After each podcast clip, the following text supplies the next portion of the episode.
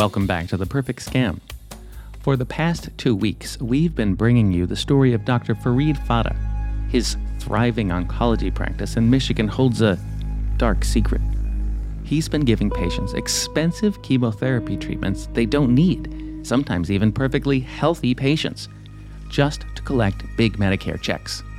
The story is so important, we've dug it out from the archives. Where we left off, a young doctor, a new hire, suspects something is wrong, very wrong, but doesn't know how to stop the crime, and he turns to office manager George Karadsheh for help. Karadsheh is about to go to the FBI. Will they believe him? And now, the conclusion of our three part series Dr. Rotten. Will Johnson is your host. Welcome back to AARP The Perfect Scam and the third part of our three part series on Dr. Farid Fata. We are joined this week once again by a champion in the world of bringing down Medicare and uh, healthcare fraudsters, Peggy Sposato. Thanks for joining us once again. Thank you. My pleasure. Peggy, for many years, was with the Department of Justice and a member of the Medicare Fraud Strike Force, which sounds like serious business. And indeed it was, right, Peggy? Yes, it was. Very serious. you were actually a, nur- a, nurse before you, you got into the world of uh, taking down uh, bad guys.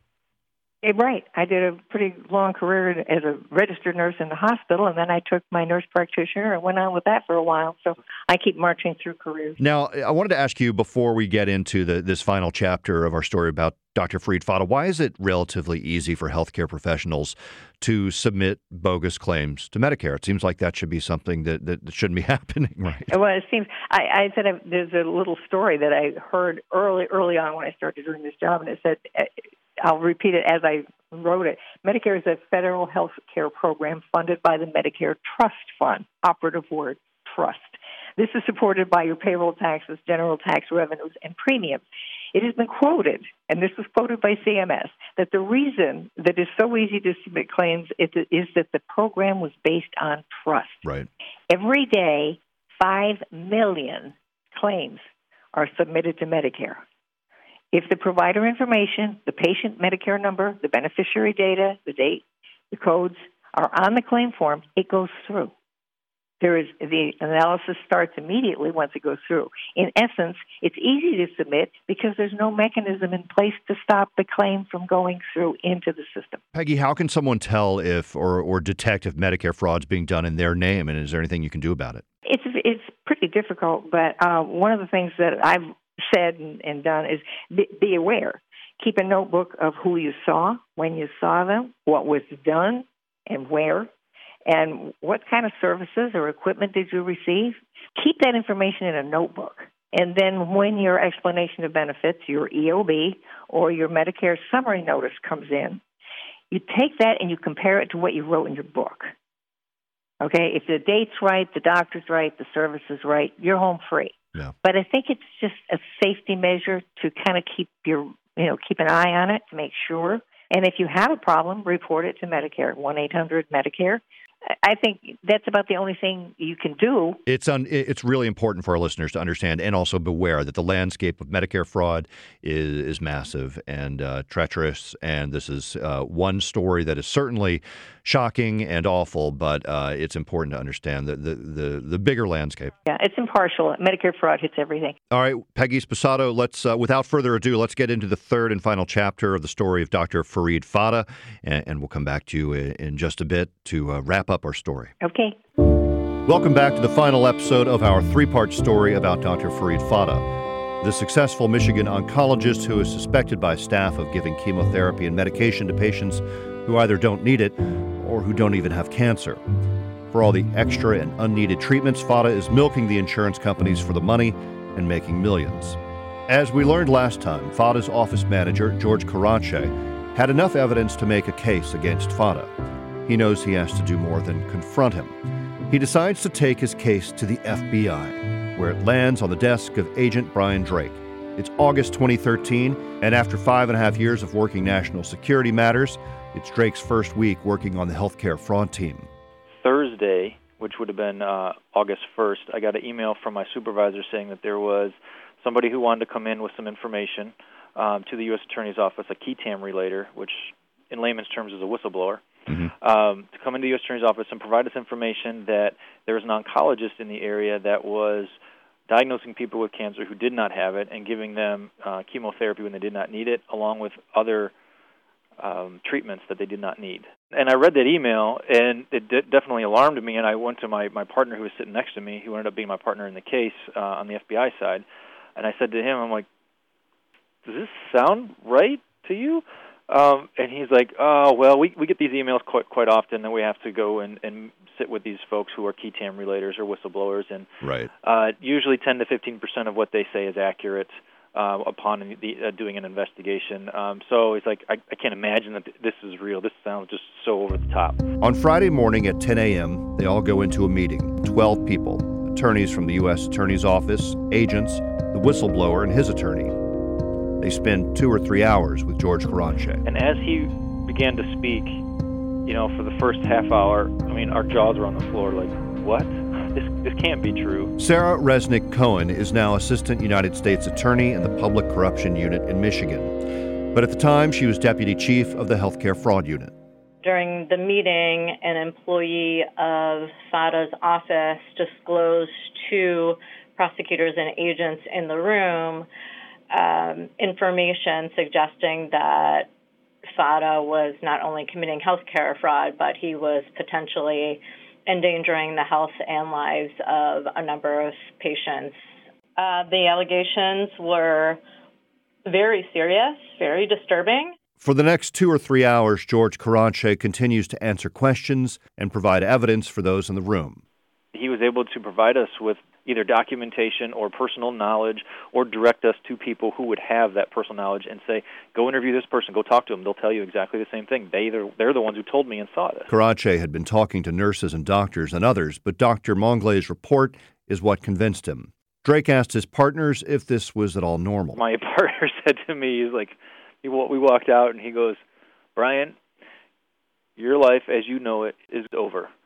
This is going to change your life for the next couple of years. Um, and it did, That turned out to be true. 100%. Barbara McQuade with the U.S. Attorney's Office for the Eastern District of Michigan immediately heard from a member of her team who was at the meeting. I got a call from one of our lawyers on a Friday afternoon who said that someone had come in and reported that there was a doctor who was administering chemotherapy treatments to patients who did not have cancer and lying to them about their diagnosis. He and I both thought that it was too far fetched to be true, but we also took it seriously enough to believe that if it were true, we needed to act very quickly. Uh, his next patient wasn't uh, until Tuesday uh, morning, the August 6th, at I think 7:30 in the morning. He was going to do a bone marrow biopsy at a hospital on a patient, and so we knew that that was our deadline. We had to have their case pretty much, I want to say proved, but we had to get probable cause before then to stop him. So you had Uh, Friday afternoon, the weekend, and Monday. Yes, Investigators had their work cut out for them. They were literally racing against time. the oncologist that was uh, working with for us that first weekend was able to identify the practices that Fata was doing. He's like, there's no justification for this in any way, shape, or form. Um, it's like I don't know how he's getting away with this. Uh, this guy is is definitely wrong in the way he's practicing medicine. But they needed more than the whistleblower and the expert. They interviewed all of the employees identified in the whistleblower's report. We went and sim- did simultaneous um, interviews of all those employees because the whistleblower had told us, because we had asked, I had asked in the interview, do these workers inside Dr. Fata's office, are they friendly with each other? Are they friends inside work? Are they friends outside work? Do they email each other? Do they text message each other? And he said, yeah, they're all pretty gossipy. Yeah. I'm like, okay, well then we can't go talk to one because in a normal case you, you do one interview at a time usually. Uh, in this case, we couldn't do that because as soon as one person was approached, there was going to be a phone call to the next person. Did you know much about his background or, you know, where he was from or, you know, anything that might sort of paint a picture of who he was or why he did what he did? We might probably never understand that. No, there was nothing glaring in his background at all that uh, went to him doing this. We had no evidence of, you know, childhood trauma or him being slighted by somebody or a company or another doctor or anything like that to to where he would do this. Um, there was nothing at all that that was like a a breaking point for him Right. um, that I saw. I mean, he was born and raised in Lebanon. He was educated there, was a doctor in Lebanon, and came to the United States. And he went to a prestigious cancer institute to to do his fellowship, Memorial Sloan Kettering, um, which is is a very reputable place. Interviewers, agents, and attorneys compared notes, and a complaint was written up late Monday night. An operational plan was going into effect as well regarding how they'd apprehend Fata. Early Tuesday morning, around 4:30, they wake up a judge to get a warrant. Uh, I'd always heard veterans talk about waking up a judge in the Yeah, middle of the night in his yeah. pajamas. I never thought it would happen in my career, and but it did in this case. Um, literally, we were in the magistrate's home in his family room, uh, and he was signing the warrants in his pajamas, Wow. which was something I'm like, wow, this. Something you read about or a movie. Yes, you, Yeah. you don't you don't experience it. With the warrant in hand, agents race to catch Fata before he leaves for work. So we finally get there, and they're calling him out. We're like a mile and a half away. They're calling him out uh, from his house uh, and saying, "Yeah, he's getting into his car. He's he's backing out of his driveway." I'm like, "Oh man, we're not going to make this." Uh, and so he starts to drive out. He runs the stop sign at his entrance. They pull him over. As they pull him over, I'm jumping out of the car. We raced into the parking lot. I was able to. I'm still throwing my vest on as I'm running in my suit from the night day before, and I finally get it all zipped up and velcroed on, and then I'm able to put the cuffs on him. Uh, because the, the agent that helped pull him out of the car said, "Who's the case agent?" And I raised my hand. I was like, "It's me." He pulls him over, and I was able to put the cuffs on him and walk him away. Drake tells Fata he's under arrest and takes him to his car. He like a lot of people when you arrest them they'll they're nervous and they're shaking you're trembling and you can feel that. Yeah. i didn't feel anything from this guy. He didn't seem he seemed like aloof is the best word to describe it. He didn't he, he didn't come across as somebody who knew why we were there uh, at all. Uh, after they asked him um, why do you think you've been arrested? And his response was uh, i i ran a stop sign. I think that's why i was arrested and my partner from FBI goes, "Do you think the FBI arrests people for running stop signs?" That morning, across Fata's clinic locations, patients are turning up for treatments. But instead of business as usual, they find locked doors and signs. It's all part of a careful plan. The U.S. Attorney's Office had reached out to other cancer centers across Metro Detroit. and asked them um, if you guys had an influx of cancer patients, would you be able to take them at a moment's notice without an, an appointment? Just have them come in as soon as possible. Would you guys be able to handle this? And they said yes. And for many of Fata's patients, it was a day where they learn or start to discover they don't have the disease Fata diagnosed them with. So a life-changing day, I bet, for for some people or a lot of people, or at least in the coming days and weeks as they found out results of new tests, maybe. Absolutely, life changing. Many of them had suffered permanent injuries like loss of teeth and organ damage and nerve damage that comes from being administered so much chemotherapy, you know, which is which is essentially poison. A doctor makes a calculated decision that I'm going to give you this small dose of poison to kill the cancer cells. It'll kill your hair along the way and some other things, but in the end you're going to be healthier because we're going to get the cancer killed out of your system. We're going to stop the chemotherapy and we hope you'll go on to have a healthy life. When you don't have cancer, it's just poison. And so it does cause some of these long term problems and illnesses that people will never recover from. Robert Sobieray, who we learned about on last week's episode, was one of those patients. He'd been diagnosed by Dr. Fata and had been getting treatments for two and a half years. He remembers when he heard the news. the day he got arrested, it just had to be new news come on. And I was sitting there at the desk doing different odd stuff, and my wife says, "Are you guys watching news?" And I goes, "No, they're at TVN." She goes, "Wow, here you come see this." Well, that's when they showed he got arrested that morning. The uh, FBI went in and grabbed all his uh, offices and stuff and arrested him for fraud. That's all we heard. I said, "Wow, okay." Well, about two hours later, I get a phone call from the FBI, and they told me what was going on. Then that he got arrested for fraud, and they got my records, and they want to talk to me some more. They want to come out here and talk to me in person, Department of Justice and uh, the FBI. So I said, okay. So we we talked, and they come out and we talked again. But uh, I I just it's hard to explain. Robert still has a hard time talking about it his life, his job, his finances, his wife, and her job. Years of painful treatment and hundreds of hours of treatments. His life had been upended. He went to see a new oncologist. He looked at two biopsies I had done, and he come back and says, "There's nothing wrong with you. You don't have anything wrong with you." and you definitely don't have cancer. And my wife and I just about fell to the ground.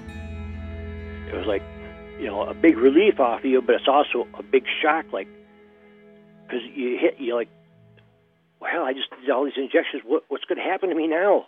My wife, first time my wife asked, goes, what about all these injections? What's going to happen? Is that causing all your teeth fall? And that's when this doctor, other doctor, told me, yeah, he goes, that's what's happening. Robert's doctor confirmed that the cancer treatments were wreaking havoc on his body. He goes, that's why you start feeling like you are. He goes, whatever he gave you is doing you in. For someone without the disease, the years of treatments had taken their toll, and Robert's recovery was just beginning. Going off the meds was just as bad or worse. I thought I was going to die. I was looking forward to it. Just, you know, take me out, please. I hurt. I, I was sick. I couldn't keep nothing down. My wife, and just, but she hung in there and stayed with me, and it started to clear up then. I mean, well, I didn't have that much pain, and I wasn't that sick. The sickness was starting to go away. And then the infectious doctor, infectious disease doctor says, he goes, well, yeah, it must be working out of you. He goes, whatever is in your system is going out now, so you're starting to feel a little better.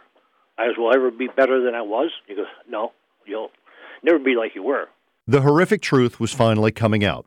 Sarah Cohen with the U.S. Attorney's Office. Even if one of his patients had, for example, stage four lung cancer and the prognosis from an ordinary oncologist would have been say your goodbyes, let's admit you to hospice, let's make you as comfortable as possible um, until the end of your life.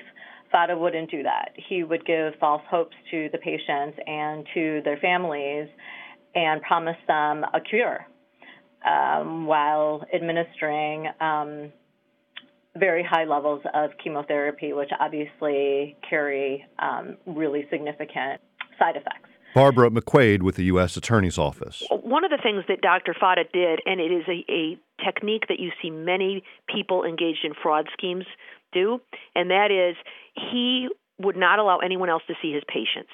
And you'll see this with people who cook books and other things. Only they can look at it. They never take a vacation, all of these kinds of things, because they don't want anyone else to scrutinize their work because they might discover their fraud. And what's interesting about Dr. Fata is he was so greedy that he didn't just overprescribe. In some instances, he underprescribed. There were some patients who would need, say, a vial and a quarter of chemotherapy who, who truly had cancer.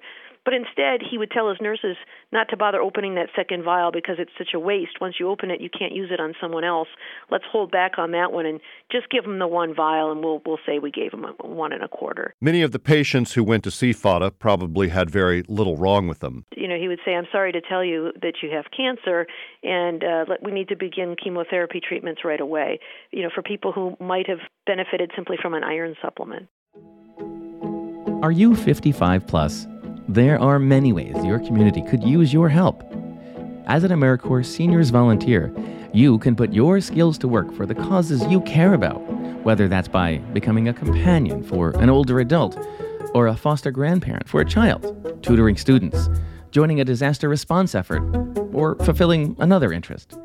Choose how, where, and when you want to volunteer, starting at just a few hours a month. This is your moment to make a positive impact on your community and get back so much more in return. Visit AmeriCorps.gov slash your moment today. What FATA had done for so long, the impact it had on patients' lives, was unthinkable. I have a laundry list of different things that he would say to people, which is mind blowing. One of which was a lady who went to him, uh, he diagnosed her with cancer uh, and then uh, she's like, I'd like to get a second opinion. Um, and he's like, Why? You don't need to get a second opinion. I have, um, I have experience here. My mom was diagnosed with this cancer, and she died of from this cancer. I would never, you know, purposely, you know, harm you with the treatment for this cancer. This is something that's near and dear to me. Mm. Um, and I asked that lady, I go, did he actually say that to you? And she said yes. Um, and I'm like, oh you know, no matter the stage of their cancer, whether it was stage one to four, it didn't matter. You know that I have a 70% chance of putting your cancer in remission. Hmm. He was saying this to stage four pancreatic cancer patients. Jeez. So giving hope to people who clearly probably didn't deserve that level of hope. That's correct. Yeah. So he was treating these people with chemotherapy and these other drugs, you know, hours until they died. So he's doing it. He's, you know, using these the human body as a commodity to to just keep billing and billing and billing and billing and billing until it's no longer useful for him. Fata had violated the sacred trust between doctor and patient. For Dr. Soe Maunglay, who had come forward with evidence of Fata's crimes, the truth was unbelievable. The cancer doctor and the cancer patient, the bond we have is like, you know, almost like a, a second family, right? Because the cancer patient will see you more than they see their cousins. This is this is very very intimate, and they would do anything. They would just look at look you in the eye and they said, "Doc, what do you recommend?" The truth was hard to swallow. Fata's patients numbered in the thousands, and it was clear that at least hundreds had been given unnecessary treatments or had been misdiagnosed. Barbara McQuade with the U.S. Attorney's Office. We were able to document 515 patients who were abused in some way, some who were falsely diagnosed with having cancer who didn't, others who received excessive treatments. It's likely there were more, but these were the ones that we were able to document through their patient file. And as investigators were soon to learn, the amount of money involved in the case was truly staggering. He, he, his false billings amounted to $34 million, and we calculated his profits at $17 million. Angela Swantek was one of the first to make an official complaint against Fata back in 2009 after a job interview when she noticed a clear disregard for basic procedures in his clinic. Those patients never had a chance. They were poisoned. They died unnecessarily. They probably would have lived, you know, longer and a better quality of life. George Karadsheh says to his knowledge, many of the nurses and staff at the center were able to move on with their lives and get new jobs. Nursing was in hot demand. Unlike Fata, they did not face criminal charges. As news of Fata's crime spread, court hearings came and went, and a trial date approached.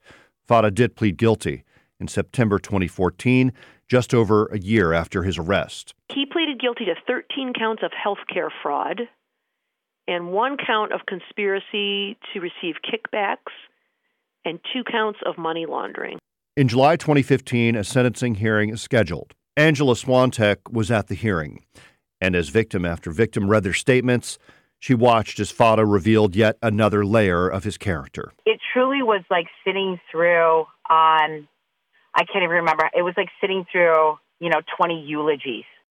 And he looked so put off that I don't know why I'm sitting here. You know, he looked completely disengaged. And it was it was very offensive.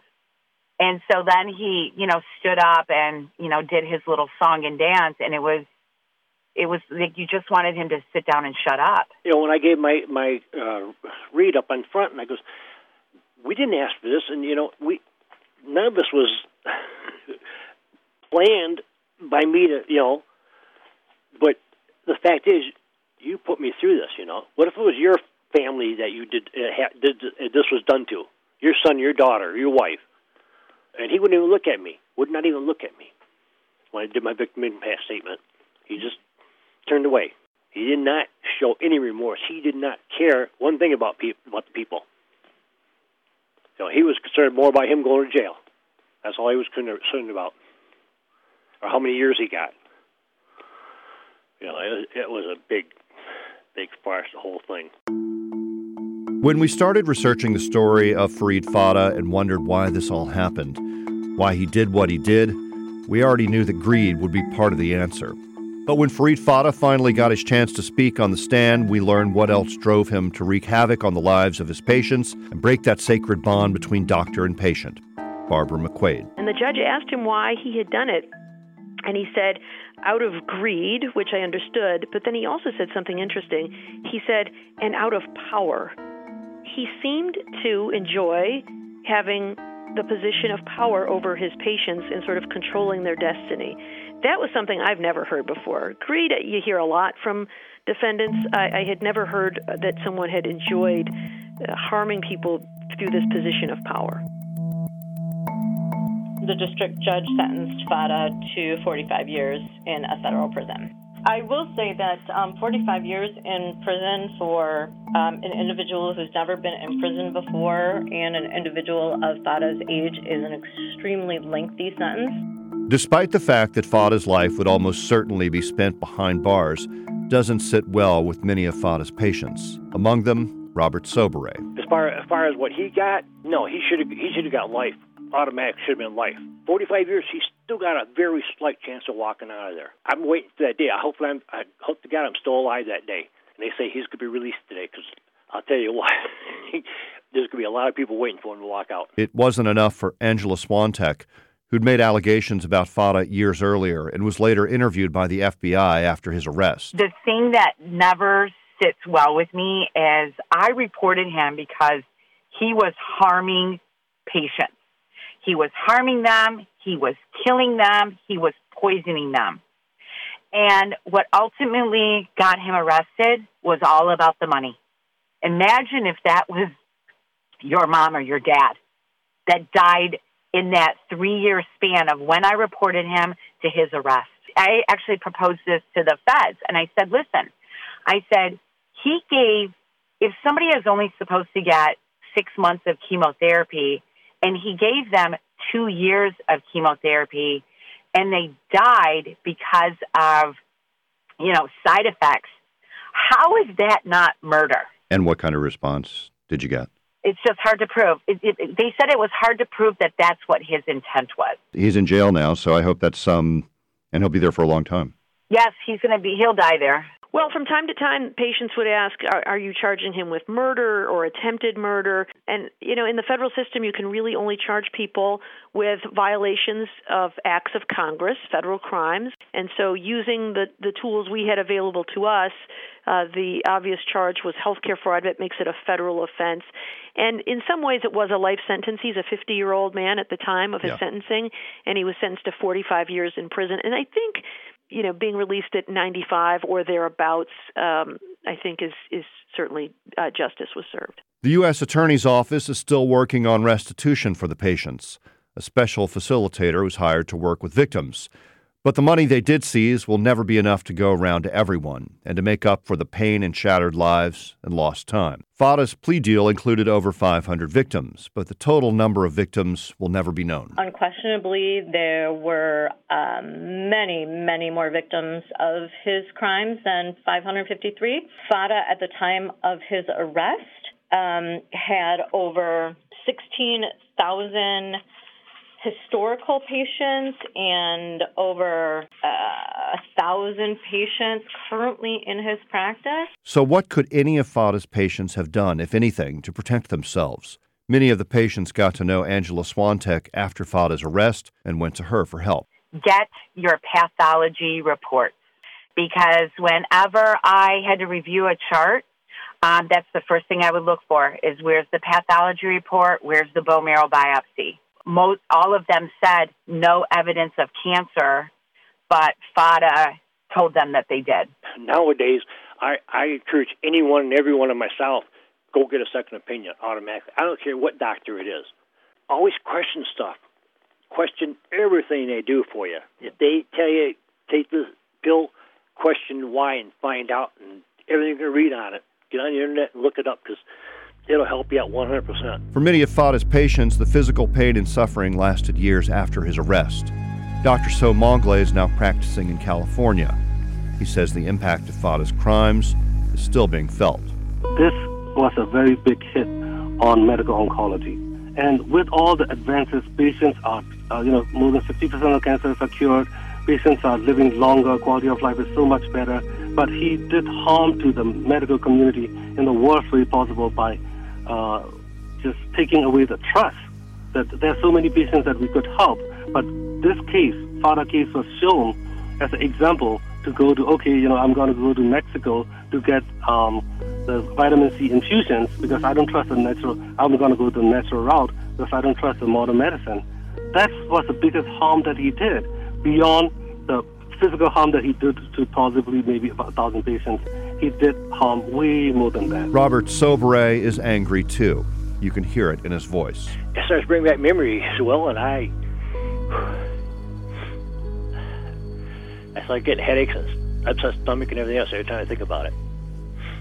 Uh, I apologize. I, you know, go ahead. I'm sorry. Robert's doing better today, though. He's taking 16 medications instead of the 23 he took a few years ago. Even Dr. Say goes, you look a lot better than you did five years ago when you walked in my office. You know, he says it's it's unbelievable. He says I didn't think you were going to make it there when you first walked in. I was sick. I was really bad off. You'll remember the reason why Robert went to see Farid Fata all those years ago was because of an x-ray that showed what looked like an area of missing bone, possible cancer. Robert eventually found out what that missing bone really was. Well, yeah, come to find out there was a um, a blur on the X-ray. No, just a little blur on the X-ray is all it was. Uh, that part was blackened out, but it looked like something was missing. And they up and down. I, I got a copy of it. They said, just, it looks like it's not there. But all, it was just a blur in the x-ray all of a sudden. They should have had a second one done, but nobody thought about that or anything else. George Karadsheh, the office manager turned whistleblower who took the case to the FBI, still left wondering how and why a successful physician could have brought so much pain and suffering to the people he was treating. Why would he throw this all away? Why would he throw his family? Why would he throw the clinic, the the employees, the the, the patients? What would motivate this man to do this kind of thing? Those are the kind of questions I tried to ask myself. I didn't have the answer. George still doesn't have an answer. If anything, he's learned that doing the right thing can have life altering consequences. Being a whistleblower to me means that you are contributing to um, society in a real and meaningful way. I mean, it, it, it isn't something that the society necessarily agrees with because people want you to come forward they want you to, when you see something, to say something. But when you do, the consequences are very harsh. In other words, you could when you come forward, even if you are correct, you could be blacklisted. You you will definitely be fired. I don't know anybody who's a whistleblower and wasn't fired from the job. I was included in that. Effectively, I gave up my position and my career. It's only because of shows like this that give me a platform to tell my side of the story, albeit that it was years later. It does give me, um, from the perspective of of, of being able to not only tell the story as it should have been told, but also to help prevent, by telling this story, prevent uh, or reduce the risk of the next Dr. Fata from ever impacting anyone else. I'm back with Peggy Sposato. She is retired now, but for many years was with the Department of Justice and the Medicare Fraud Strike Force team. Peggy, I want to point out a note here, a final note on, the story of Dr. Farid Fata, that his, his trial went all the way to the Supreme Court. It did get denied. So I, I know there are a lot of victims of this story who are not completely satisfied with what he got, but he's not going anywhere anytime soon. And over your long career, you've certainly put a few people behind bars, or rather helped too, I would imagine. Uh-huh. Yes, I helped. I'm I'm the little short person that sort of sat in the back and shuffled papers, but I helped. right, right, right. Running the numbers and, and paying close attention. Well, and as we pointed out earlier, I mean, you, you actually your works helped save uh, billions of dollars for taxpayers. But the again, want to point out that the, this this story of Farid Fata is one example of a big, horrible, huge problem. Um, it is not isolated by any means the cases that I've worked on have been surgeons, have been durable medical equipment companies, have been private physicians. I mean, it's all types. Uh, and the majority of them are all very, very high dollar and very egregious fraud. Let me ask you one more time as we look at Dr. Farid Fata and what he was doing with patients, where he was prescribing uh, treatments and medication that they simply did not need. How would he then make money from Medicare? What he was doing, uh, as I have been able to figure out, was he was doing a number of things. He was giving the medication that the patients didn't need. He was running the diagnostics that were supposed to support what that was. Whether he, I don't know what the results on those were. He was doing the um, PET scans. On all of these things, he was making money. Okay, how would a patient know? A patient wouldn't know the patient, you know, the labs wouldn't know what the, the circumstances were. So he was free and clear as far as nobody knew what he was doing. Nobody apparently got a second opinion or you know understood the depth. So he kept his cards fairly close, and he owned what's a total of seven companies, and they all supported him. I mean, all the all the money that he was pushing through those companies came back to him. Yeah. So that's how he made money. In your experience with Medicare fraud, or have you run into situations, or is it common that there are simply people who are part of an organization that are looking the other way? They may not be the actual people who are doing the the bilking of the government or Medicare, but but, right. but there there are people because if they had to fight to get the job, they're afraid they're going to lose their job. They're afraid they're going to get caught up in something. You know, they're afraid that maybe it'll come back and get them too. So there's a, there's a certain amount of, of fear. You know, they know that it's wrong, but I don't know what to do about it. I don't know who to talk to. I don't know where to go. I mean, so there's there's that kind of fear, and it it's based on the people that are there, whether they were, so to speak, brainwashed that you can't talk about this or you you don't know the whole story. And that's another trick they play, is nobody knows the whole story. And then, what is the overall concern with Medicare running out at some point? Is it where do we stand? As long as the Medicare Trust Fund is supported by payroll taxes general revenue taxes and premiums, as long as we've got people enough paying into that fund, we're okay. The the scary part is with the baby boomers taking more out and and they're having fewer children, so we don't have as many people supporting the Medicare Trust Fund. I want to point out and make clear that there are uh, a whole world of honest, trustworthy, professional, wonderful physicians and healthcare workers who are not doing this. Absolutely, absolutely, and I've talked to several of them this past few weeks, yeah. and and they're understanding. They're uh, they're wonderful people, wonderful people, and I, I sincerely hope because I I had that as my career, and and so I don't I don't talk down about you know nurses and doctors because I w- I've been in the system since I was 20 years old, yeah. and they are they're basically nice people. They want to help other people so no, I don't. I don't. Uh, I don't go at this with a chip on my shoulder, with an attitude, with a cynical attitude about it. But there, there are wonderful people out there. Peggy Sposato, you are a true hero, and we are honored to have you on as our Medicare fraud expert. Thanks again Thank for you. sharing all your all your thoughts and expertise and Thank thought you. and background. It's been a pleasure. For more information and resources on how to protect yourself or a loved one from becoming a victim of a scam, you can visit aarp.org slash fraudwatchnetwork. Many thanks to our producers Julie Getz and Brooke Ellis, and of course, audio engineer Julio Gonzalez. Be sure to find us on Apple Podcast or wherever you listen to podcasts. For The Perfect Scam, I'm Will Johnson.